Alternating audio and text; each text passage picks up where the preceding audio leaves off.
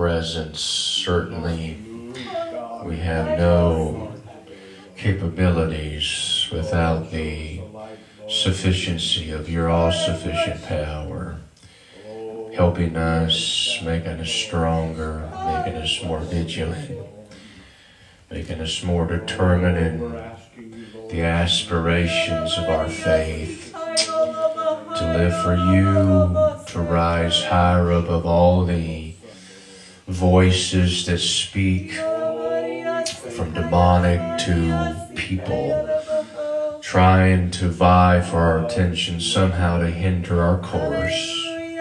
But we trust in your faithfulness today. We have faith in that faithfulness.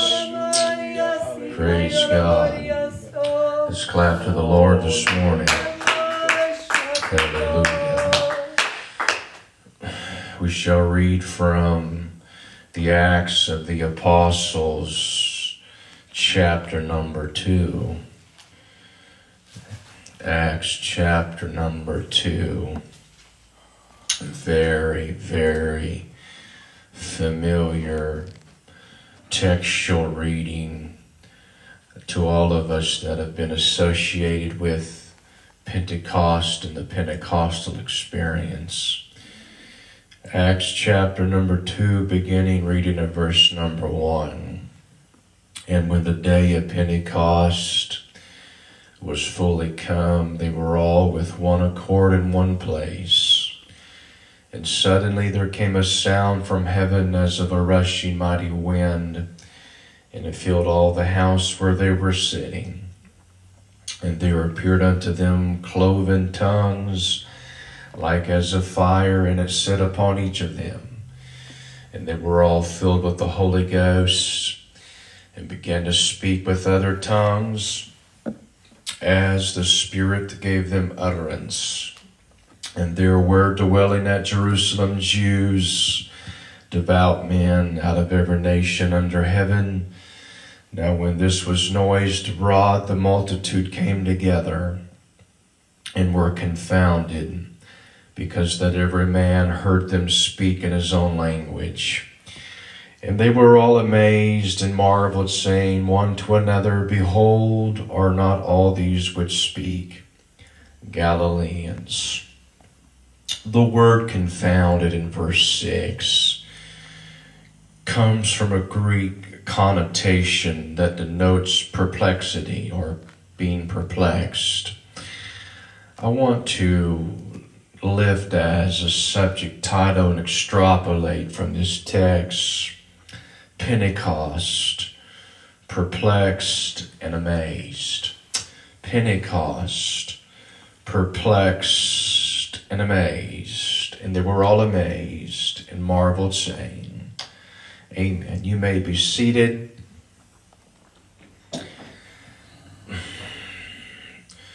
When we open the the graphii of Scripture, our eyes fall upon the pages, beginning to discover through arduous, diligent study a treasure trove of truth, of a depth that cannot merely be perceived by a casual perusal or from the perspective of the naked eye, but can only be appreciated when one has um, taken his spiritual shovel and began to dig deeper into the ore, into the mine, into the earth, into the heart, into the core of Scripture.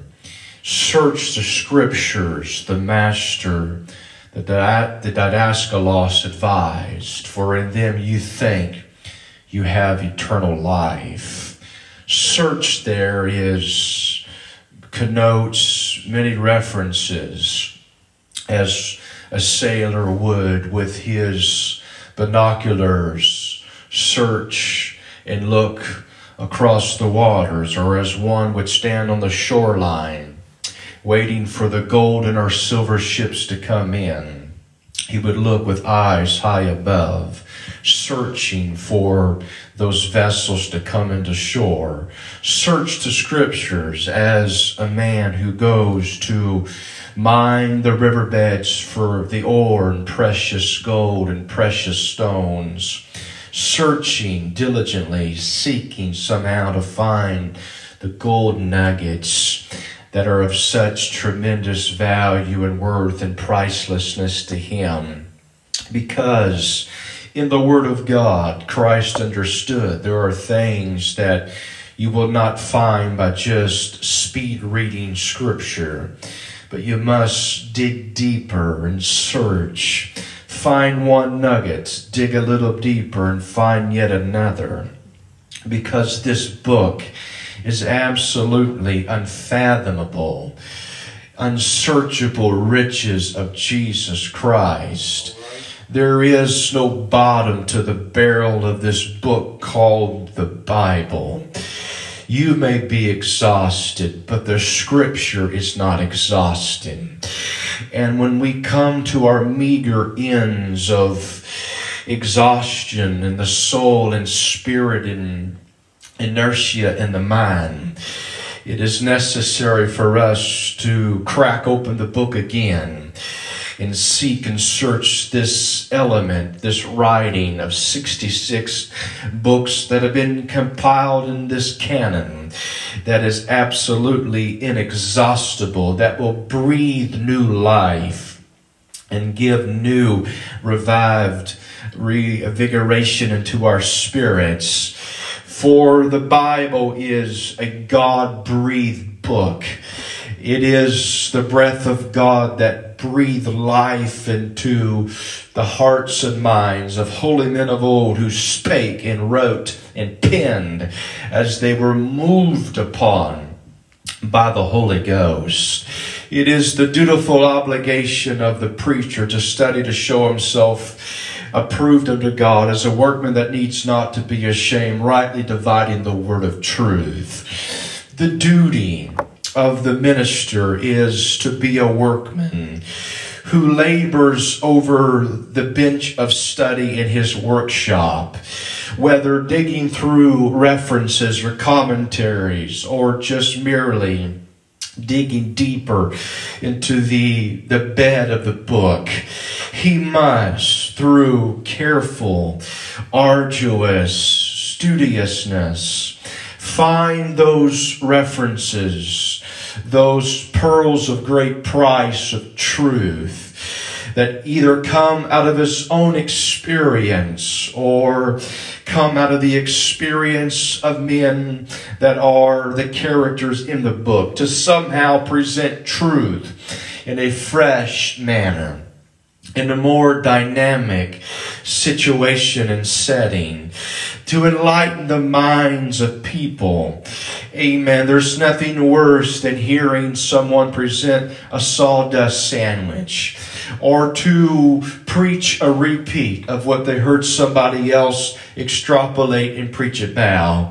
Amen. But I today want to be a workman, studying over the lines, connecting all the dots together, digging into the scripture, searching, calling out, and coaxing the hidden aspects or the mysterions of spiritual revelation, to present them in a dynamic fashion, to elicit a response out of the mind and spirit of people.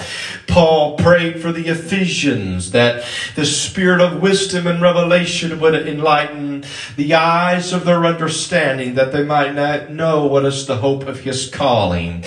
That is the impetus of the minister today to enlighten the eyes of people's understanding so that they can better see with clarity and not face the obnulation of muddleness or of skewed perspective because what is declared across the pulpit is what will be received into the hearts of men. And every saint of every church that you visit, all of them take on the traits and the characteristics of the pastor that delivers Bible lessons and sermons to them on a weekly basis. They become one with him as through his preaching he molds them and fashions them. And it is a shameful thing that when the Word of God is being presented in a falsified manner or in a way that is damaging the text by taking it out of context, which forms essentially a pretext. That people's minds are being warped as they're being molded by men that are mishandling the word of righteousness. Today, I do not want to be found guilty of doing such, but somehow I want to articulate, amen, the engrafted word which is able to save your soul. That I would present it with meekness. Because if I present it with meekness in a spirit of righteousness in truth, then you can absorb it and receive it with the self same meekness. Why some saints only respond to aggressiveness or the aggressive undertone of preaching that only mandates the specificity of conductivity and standards, but they will will not respond to a message about the love and the commitment of the cross of Christ who died for the sins of man, somehow to save sinners, is because the man that's preaching to them is molding them out of the shape and the design of an aggressive, bombastic spirit that is not of the spirit of truth, that is not of the spirit of righteousness. We had better get as enthusiastic about the love of the cross as we do about the codes of ethicality and the codes of righteousness. Otherwise, our preaching is in vain. And the gospel we declare is a self-made, self-absorbed, turned in on ourselves, concoction that comes out of our own human spirit that is not founded in the Word of God come to talk to you today. There is so much of depth, of profundity. It's found in the scripture that if a man will just study, there is a message in every verse. There is a train and a line of thought in every verse, in every chapter, in every pericope, in every scriptural contextualization and setting. There are so many authors of this book, men who, through faith and persistent diligence, they took pen and began to, with the blot of ink, write on parchment with such assiduousness, with such pragmatism, with, with weariness even of the flesh itself, for much study is a weariness to the flesh, the wise men said.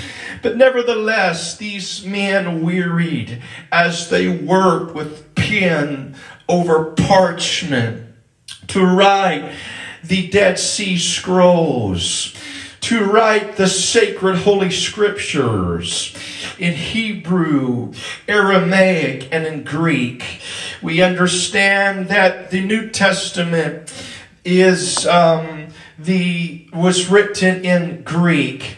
And one of the most prominent authors of the New Testament canonical address is the writer Luke who went to medical school at an institute there in Athens, Greece, whose life in so many ways was should be contributed or was contributory to the financial capabilities of the man by the name of Theophilus. In Luke, when he writes his gospel narrative, as well as the book of Acts, Many scholars deem that the book of Acts or the Acts of the Apostles should be called the second book of Luke.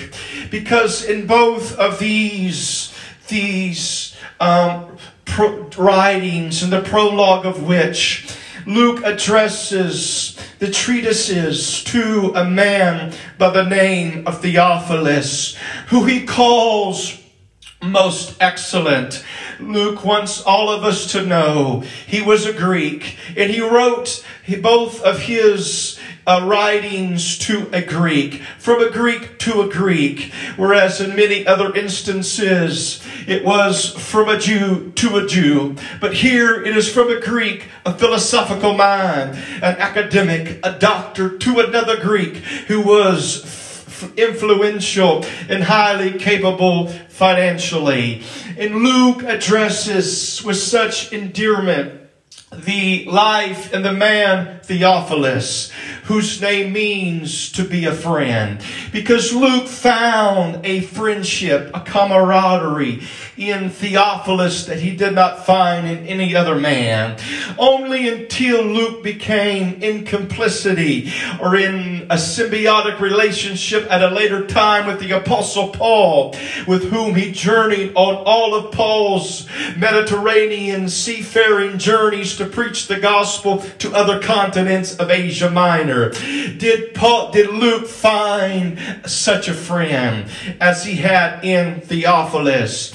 Because scholars tell us why the endearment from Luke to Theophilus? Because Theophilus was the man who financed Luke when Luke was going to medical school in the Institute at Athens, Greece. He was the man that put the money on the table. He was the man that put the coinage on the counter to finance this young man so that he could fulfill a dream and go to medical school and pass the test and take on the profession that he always wanted to pursue.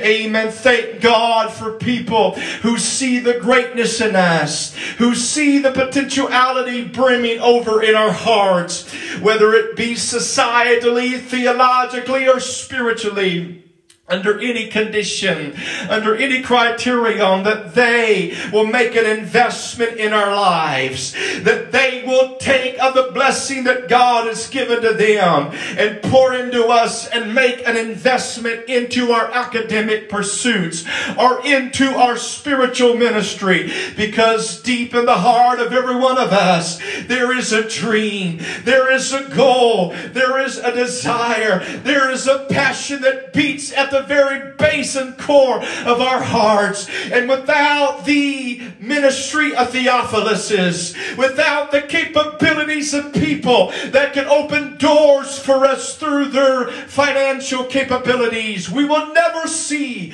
the fulfillment of our dreams to the fullest extent that God has designed for us. And some say that God works by arbitration, that he does not need nor want the assistance of man to help other men. That is contrary to the rudimentary of scripture because we see a young man by the name of Joseph who was a dreamer, who was falsely accused of committing infidelity with the wife of Potiphar in the house who was then in prison where he was shackled for some 13 years. But a day came while yet he was in the bondage of that prison house that he came into contact with a butler and a baker, both of whom were being tried by the Pharaoh for apparent indiscretion somewhere along the way, for making a miscue, for taking a misstep, for doing something that has honored the dignity and the prestigiousness of the Pharaoh. We understand that Joseph the dreamer, that once he came in contact with these other men who then began to dream. The spirit of the dreamer began to have such an impregnated effect upon other men that were also in bondage with him. Amen. We're not the only ones going through trial. We're not the only ones going through pain. We're not the only ones suffering sicknesses and setbacks along the derrick of the path of our spiritual pilgrimage in life. But God has allowed us to be in certain situations where we can come in contact with other people in the spirit of the dream that still lives in our hearts. Though it seems that what we dreamed is vague and ambiguous and will never be fulfilled. But when we come into covenantal relationship with them, that when we develop an association with them and tie in and lock in with them, what God has planted in us, what God has placed in us is also going to be coaxed out of them. And then dreamers going to share dream with dreamer and dreamer back with another dreamer. And before you know it, we're all going to have the same common goal.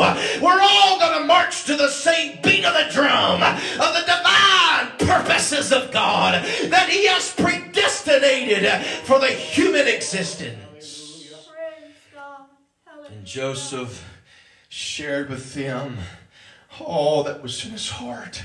These two men had influence in the throne in a place where Joseph did not have influence.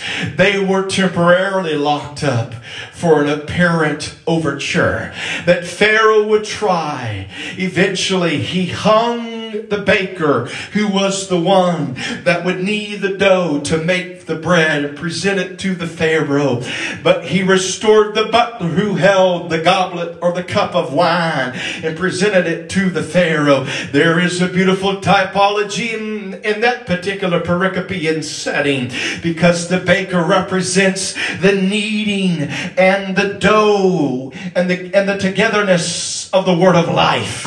Amen. The, but the butler, on the other hand, represents the Spirit of God or the wine or the flow that glistens in the cup. There is a generation today that wants to hang the baker. They want to kill the Word of God. They don't want to hear the Word of God preached with fervency and power. They just want to have a flow of the Spirit.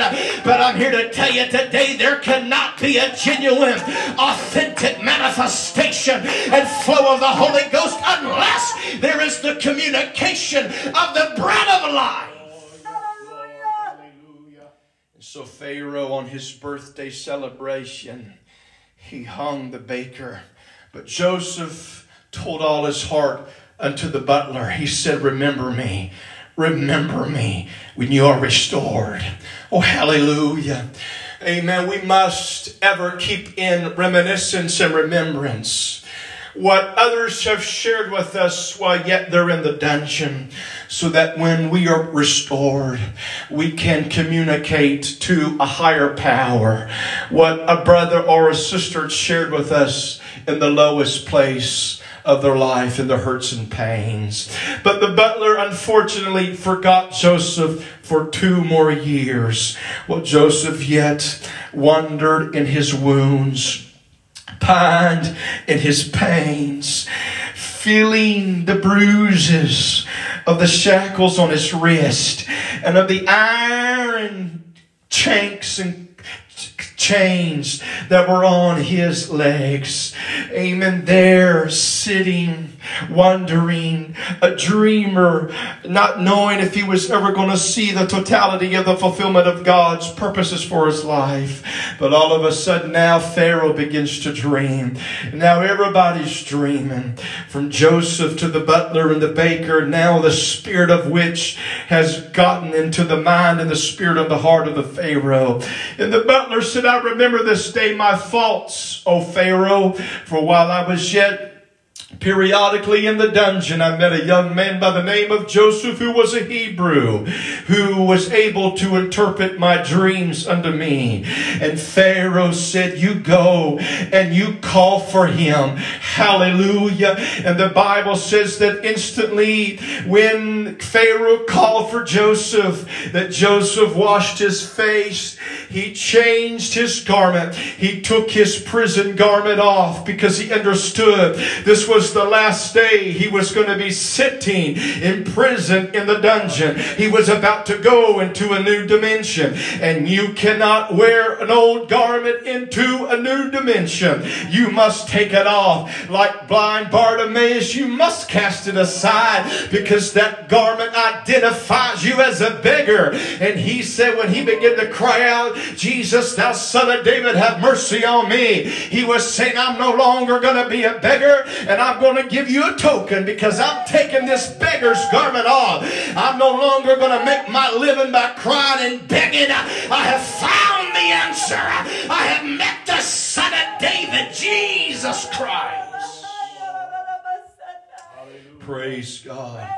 And so because relation relationally there was a symbiosis symbiosis between Joseph and the butler, that relationship that was developed in the dungeon opened the door and made a way for Joseph to come to the palace before the throne of Pharaoh, who then put his signet ring upon Joseph's finger that represented authority and dominion in the kingdom. He gave him the second chariot to ride in, and then he clothed Joseph in his own vestures. Oh, hallelujah. He gave him a brand new identity of empowerment and spiritual authority. And so, Luke, why does he have such an, agape and an affection, not just to Storge, not just Ludus, but an agape, a heart of love for a man by the name of Theophilus, because it was when Luke was at his lowest when he was most broke financially that Theophilus was a good friend, a friend that didn't just speak with words, but he showed by deed and by action and praxis, and he made a way for the young man. Oh, hallelujah. We have so many young men that are searching not just for the financial resources of another Theophilus to give them money, but perhaps an elder who would be in the capacity of a spiritual father, who would be a mentor to their ministry to coax out and develop all that God has indigenously placed into them. But Paul understood the pain of a young up and coming ministry. We have not many fathers, and therefore we're seeing a delinquency in the development of spiritual sons who are trying to navigate the unnavigable, trying to set a course almost blinded and being blindsided by the devil all the while because fathers will not be fathers, but fathers develop frustration out of jealousy because of the residence of the anointing of God upon spiritual sons. Luke his heart brims. He doesn't just write to us out of the academic advantage of the genius of his mind. He doesn't just write to us out of the plethora of his mastery of all the Koine Grecian terms that he uses so aptly and deftly in both the Gospel of Luke and in the book of the Acts of the Apostles. These two form almost one, again, one manuscript. We see Luke as he addresses Theophilus in the opening of his gospel narrative.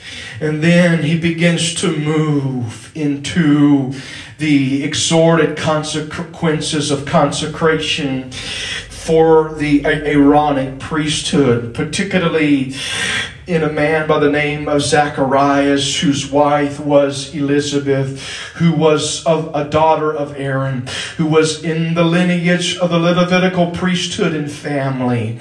And the paucity or the dearth of the mark against them both is that they were both old and well stricken in years.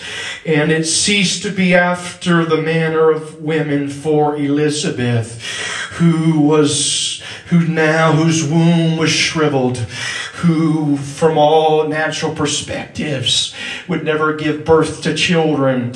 If she and her husband were to visit Dr. Luke in his medical office, he would not have anything that he could give them medically.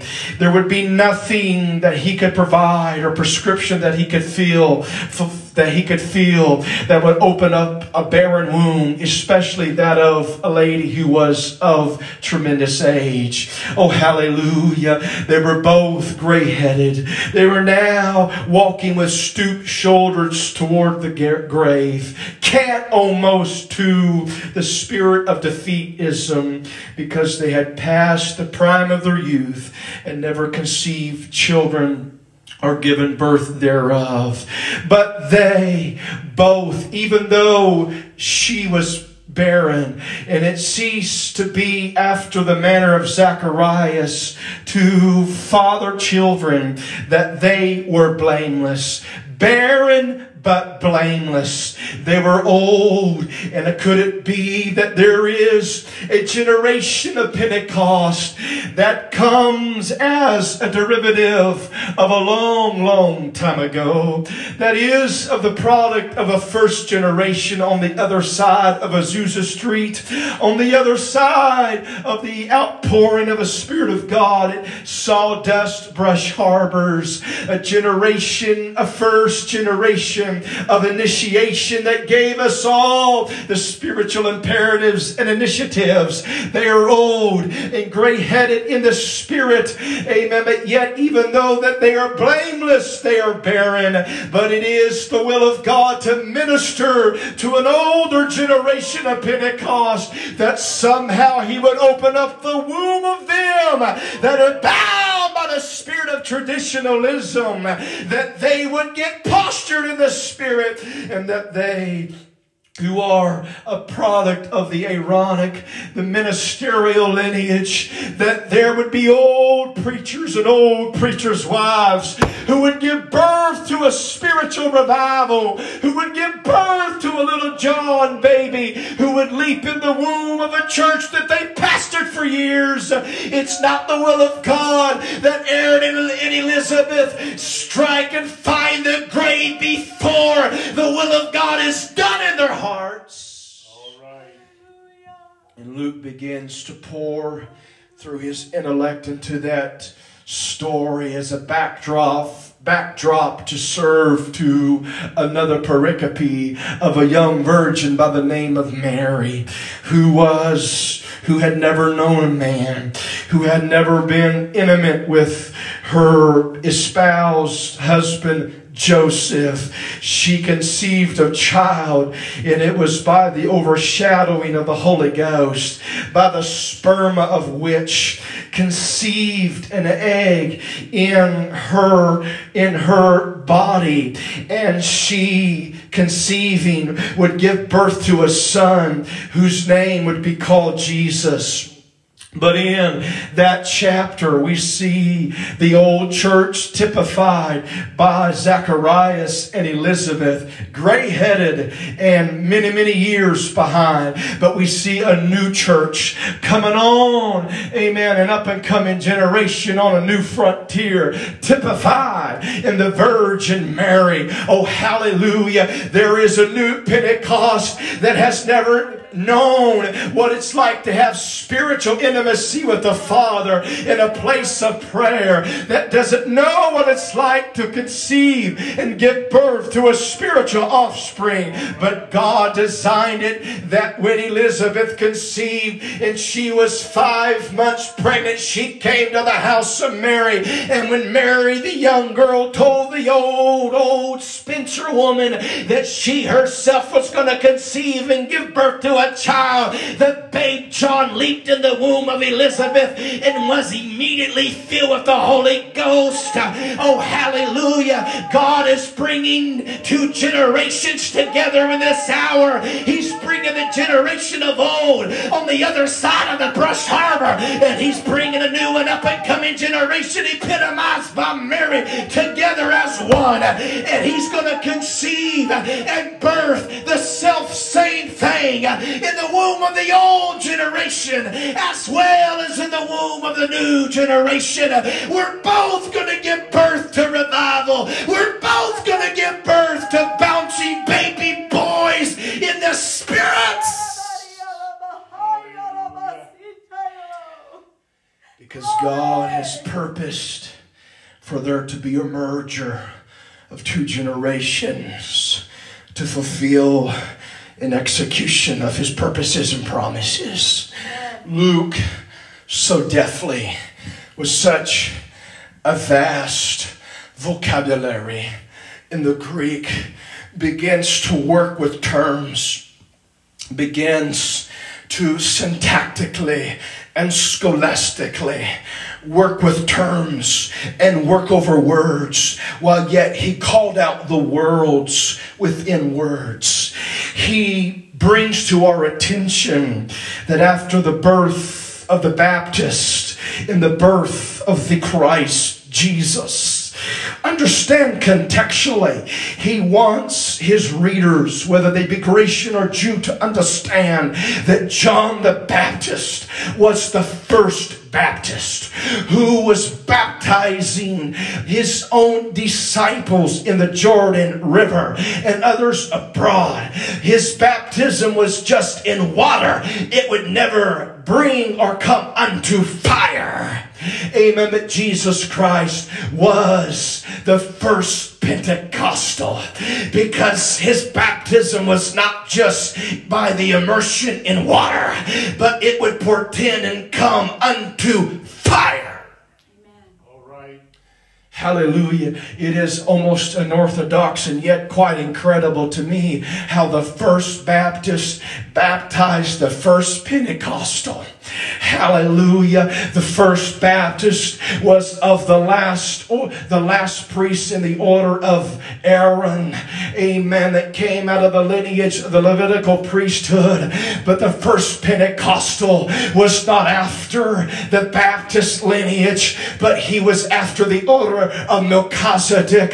Amen. Who had no beginning, neither did he have end of days, abideth a priest continually. And the old order baptized the new order. First Baptist baptized the first Pentecostal. And when the first Pentecostal went down in the water and he came up out of that water in the Jordan, which is indicative of transition, there was a transition from a Baptist methodology to a Pentecostal methodology. When the Baptist baptized the Pentecostal and the dove, the Spirit descended in the form, in the body, in the shape of a dove upon, upon the first Pentecostal. What does the dove represent? It represents the sanctity and the purity and the holiness of the Spirit of God. Oh, hallelujah. Amen. The dove never descended upon the first Baptist, but it came down upon the first Pentecostal. It was an indicative token of the Spirit of God that was to come on the day of Pentecost. Jesus was full of the Holy Ghost and he was full of power. John was full of the Holy Ghost, but he was not full of the immeasurability of the self same power because his baptism was only unto water, but Christ's baptism, the philosophy of which would be unto fire. And in order for something to be unto fire, there's got to be an element of power. Oh, I'm thankful today that I'm not a part of a Baptist church. I'm not a part of the Methodist church. I'm not a part of a Presbyterian group. I am a Pentecostal.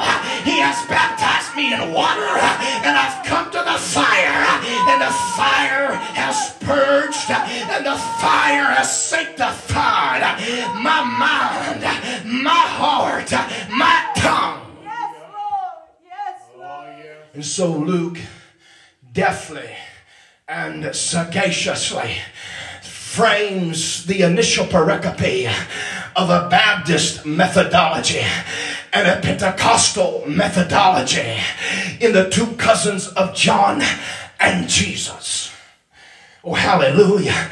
And the Baptist was imprisoned where he was beheaded. Oh, the Baptist lost his headship because anything that does not go beyond just the sprinkling or the dipping of water will always lose its headship.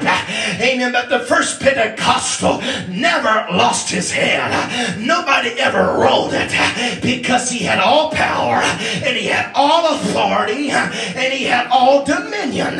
He kept his mind.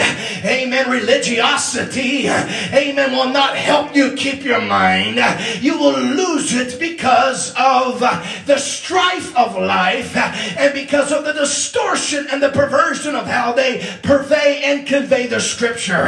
But if you want to keep your mind, you got to include yourself in a Pentecostal experience and say, I'm not going to stop until I'm speaking in tongues as the Spirit of God gives the utterance. All right.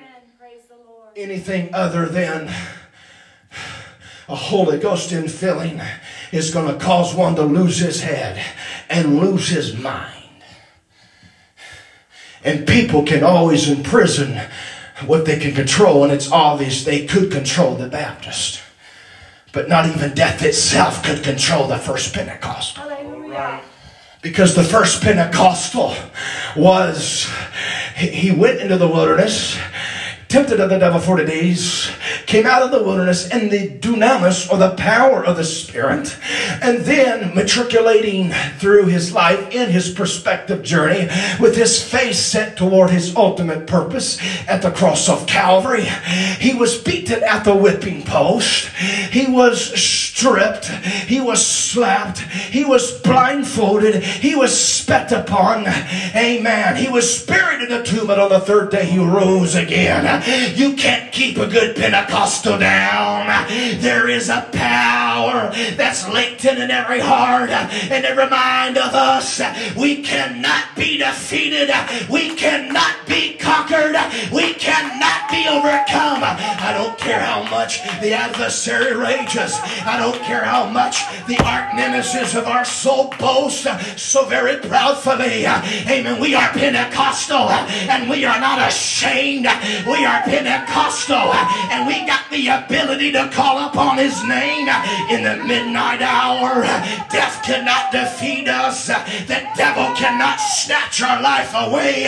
We're in the hands of Jesus Christ and he said, no man can pluck you out of my hand. That's the truth. Amen. Praise the Lord. Thank you, Father. But the devil can pluck the Baptist. That's And the devil can pluck the sincere seeking Presbyterian. And the devil can pluck the Mennonite. And the devil can pluck the Catholic. Because they're not rooted and grounded in the doctrinal basis of an apostolic Pentecostal experience. All right. That's right. So Luke sets the stage in his gospel narrative, introducing religiosity in the Baptist and relationship in the Pentecostal. Religiosity was subservient to relationship. Right. Religiosity bowed and paid homage to relationship, not relationship to religiosity. Pentecost is not a religion. Pentecost is a relationship. Because Pentecost is an experience that a man or a woman has with the resurrected spirit of Jesus Christ our Lord. Amen. Praise God. I must hurry on and hasten. Understand that Pentecost was called the Feast of Weeks or Shavuot. It was 50 days after Passover. That on the heels of the barley harvest was then the ingathering of the wheat harvest. During this feast, this principal feast, one of three, that every male Jew 20 years old and upward was obligated to come to. He could not, for any reason, bow out and not take the journey because there were repercussions if he did so. And so we see all of these different nationalities and ethnicities from Italy to the across the Mediterranean to Turkey coming together on the day of Pentecost. all of these nationalities. Now understand the Feast of Weeks or Shavuot was established in Exodus chapter number 19 when Moses went up into the top or summit of Mount Sinai and God set boundaries about the mount so that people could not breach the boundary to come in lest if they did they would be instantly killed or shot through with a dart. And there were thunderings, there was loud noises, and there was lightnings. Many scholars deem and believe that the thunderings were none other than the voice of God. In fact, they say the, the Hebrews do, or the Orthodox Jews do, that God's voice spoke in 70 different dialects during his speaking in the summit of Sinai when he gave the Torah or the teaching or the Pentateuch to Moses on tablets of stone that Moses would take down to the people and he would ask them if they are going to fulfill and obey all that God commands. And of course, we know they said, All that the Lord has said, we will do. What is peculiar to me is that during the establishment of the ceremonial feast or Shavuot Pentecost, that 3,000 people died. But when you come to the law of full mention in Acts chapter number 2, and you skip down past verse number 38 after Peter preaches Pentecost first sermon, 3,000 souls were added unto the church. 3,000 died in the law of first mention, but 3,000 were added in the law of full mention because this was when Pentecost was fully come. I said, fully come. It is also imperative that we understand that during the feast of Passover, there was only supposed to be unleavened bread in the homes of the Jews. No man was to allow there to be any leaven because a little leaven leaveneth the whole lump. The leaven of sin and malice and unrighteousness contaminated anything that it was exposed to. And so it was their obligation to clean their houses and make sure there was no leaven in their bread. But 50 days later at the Feast of Shavuot or Pentecost, when the high priest would make atonement or sacrifice, he would take, he would offer what's called a heave offering, in which he would heave unto the Lord with a voice of triumphancy for the law that was given in Exodus chapter 19 in an act of thankfulness for all that God had done for the nation of Israel. He heaved it up unto the Lord. Amen. And then he would take two loaves, one loaf in one hand and another loaf in the other, and wave them as a wave offering before the Lord. But what is peculiar to me is that those two loaves at Shavuot had leaven in the bread. There was sin or malice in the dough, in the baked bread that he was waving before the Lord. One loaf was a Gentile loaf, and the other loaf was a Jewish loaf. That is a typology because on the day of Pentecost, when the Holy Ghost fell, when the pneuma or the breath of the Spirit of God breathed into the repository of the 120 in the upper room. Amen. God essentially, the great high priest, was taking a Gentile loaf and he was taking a Jewish loaf in which both had yeast, in which both had leaven and spots. The impurity was in both ethnicities and nationalities.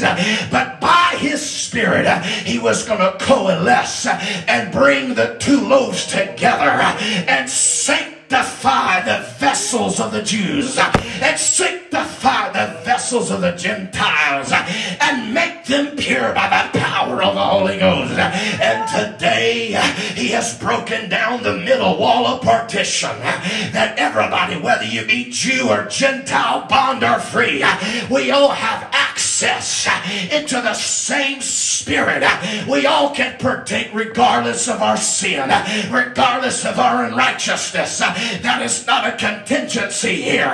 But when we come before the throne of grace, no matter the spot or the stain, He's already brought us together as one, and He has given us the first rights of spiritual inheritances by giving us the baptism of the Holy Ghost.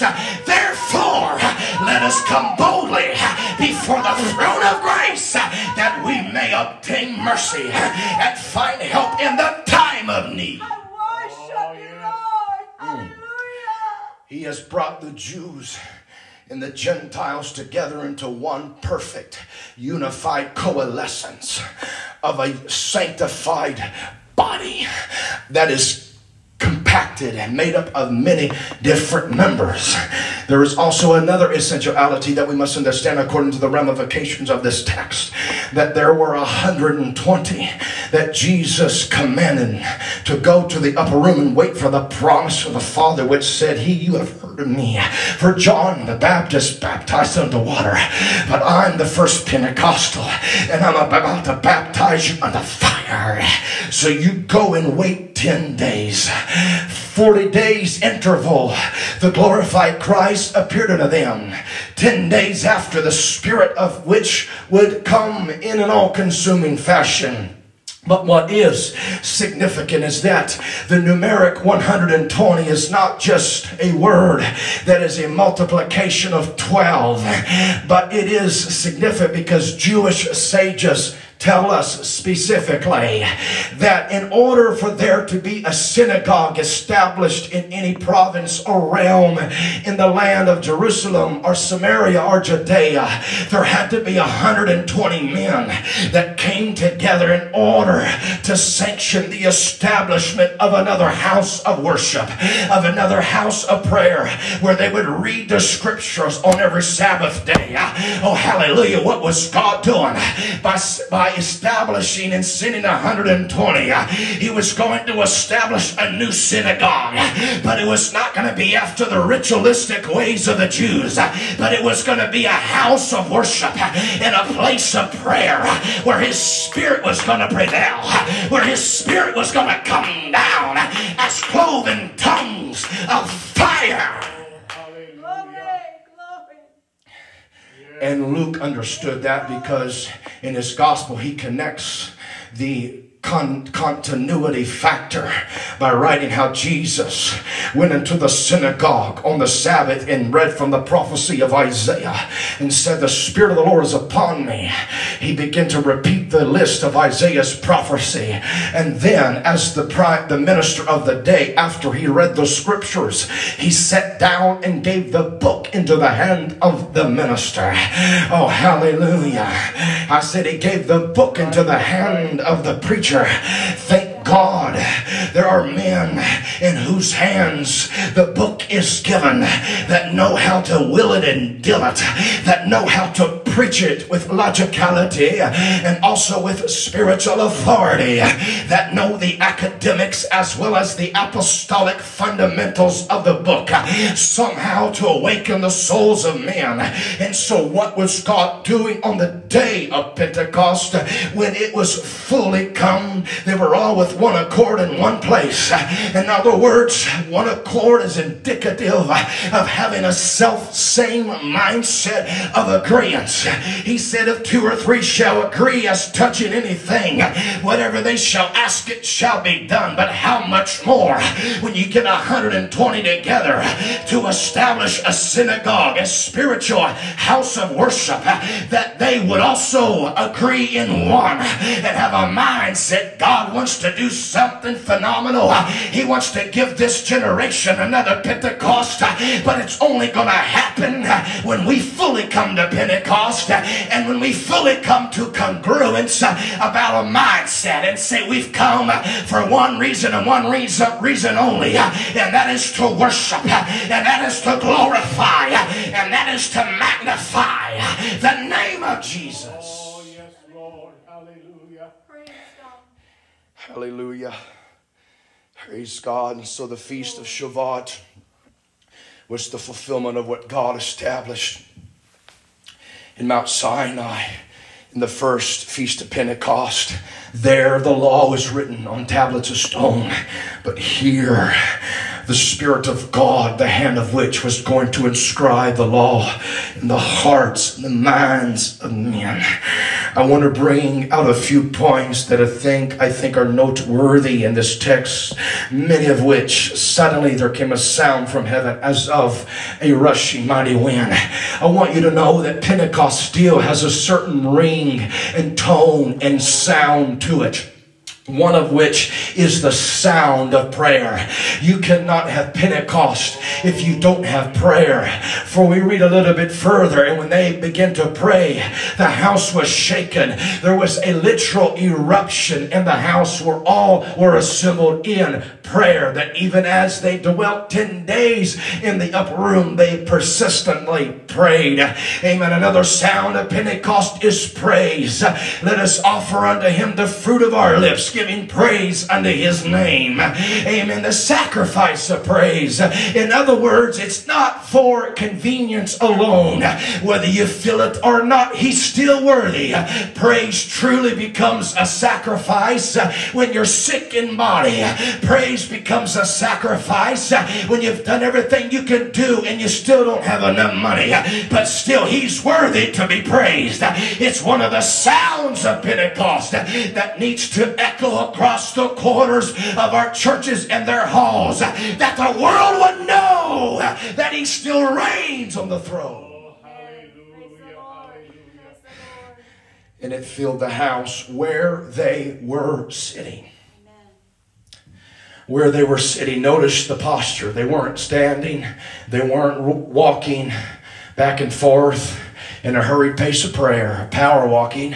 They were sitting, patiently waiting, trying to bring their flesh under control and stay postured in a sitting position in reverential reverence to the Spirit of God that they were expecting the promise of which to come upon them. And then it says in the text that there appeared to them, split tongues like as a fire. The element of fire, which was the promise of which Jesus would, the first Pentecost, would baptize they that came on the day of Pentecost. Fire purifies and fire purges. Isaiah said that when there was discerned to be iniquity in his lips, that this seraphim took a coal freshly hot from the from the fires of the brazen altar, and it touched the lips of the prophet, and they were purged. Amen. God wants to purge our lips. He wants to purify our hearts and sanctify. And yet we see that this dimension of fiery of the spirit like a fiery split tongue steed it sits upon those that are sitting. Oh hallelujah. It didn't stand on them. It sat on them that were sitting posture answered the posture. The posture of the Spirit answered to the posture of humanity. There are some times when my flesh wants to do what it wants. When in my flesh, if I make the mistake that it craves a desire, I would mess up my ministry and forever mess up and tarnish my life. But there are times I need the Holy Ghost to sit on me. I need the Spirit of God to sit on me, to arrest my flesh. Put me in a half Nelson if you must. Put me in a hammerlock if you must. But don't let me up, God, because if my flesh gets up, it's going to make a big mistake that's going to injure my spirit man. Amen. Whatever I'm going through, I cannot afford to allow my flesh to have the control. I need you, Jesus, to sit on me. Amen. Bring this flesh under subjection. Arrest it so that it doesn't devastate and destroy my spiritual destiny. All right.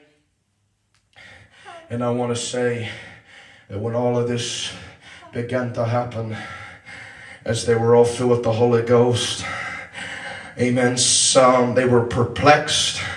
And then the next verse said they were amazed. Pentecost, perplexed and amazed. Amen. Because we all want to be amazed. We all want God in His grandiosity and wonder to come to us with a miraculous visitation and amaze us with a sensational touch, with a sensational reverb that affects our body, soul, and spirit. Amen. But I'm here to tell you today, amen, it's the craving of the heart of humanity to be amazed by a miracle working God. But sometimes He allows us to be perplexed before He amazes us. Sometimes He allows us to go to a dark valley of uncertainty where we cannot see with vision or clarity, where we feel all alone in the shadow. Sometimes He allows us, like Paul and Silas, to be shackled and bound at the midnight hour, perplexed. What are we going to do? We've been beaten with rods, and it doesn't look like we're going to get out of the prison. But when they begin to sing praises unto God, even in the midst of their perplexity, all of a sudden they were amazed that the prison began to shake and their chains fell off their hands uh, and the doors were open and they walked on out. Uh, I've come to say today, uh, I've been asking him to amaze me by healing me, but if he seems fit to leave me in a state of perplexity and sickness, whatever he must do, I want to be tried. I want to be true. I want to be tested as a son of God.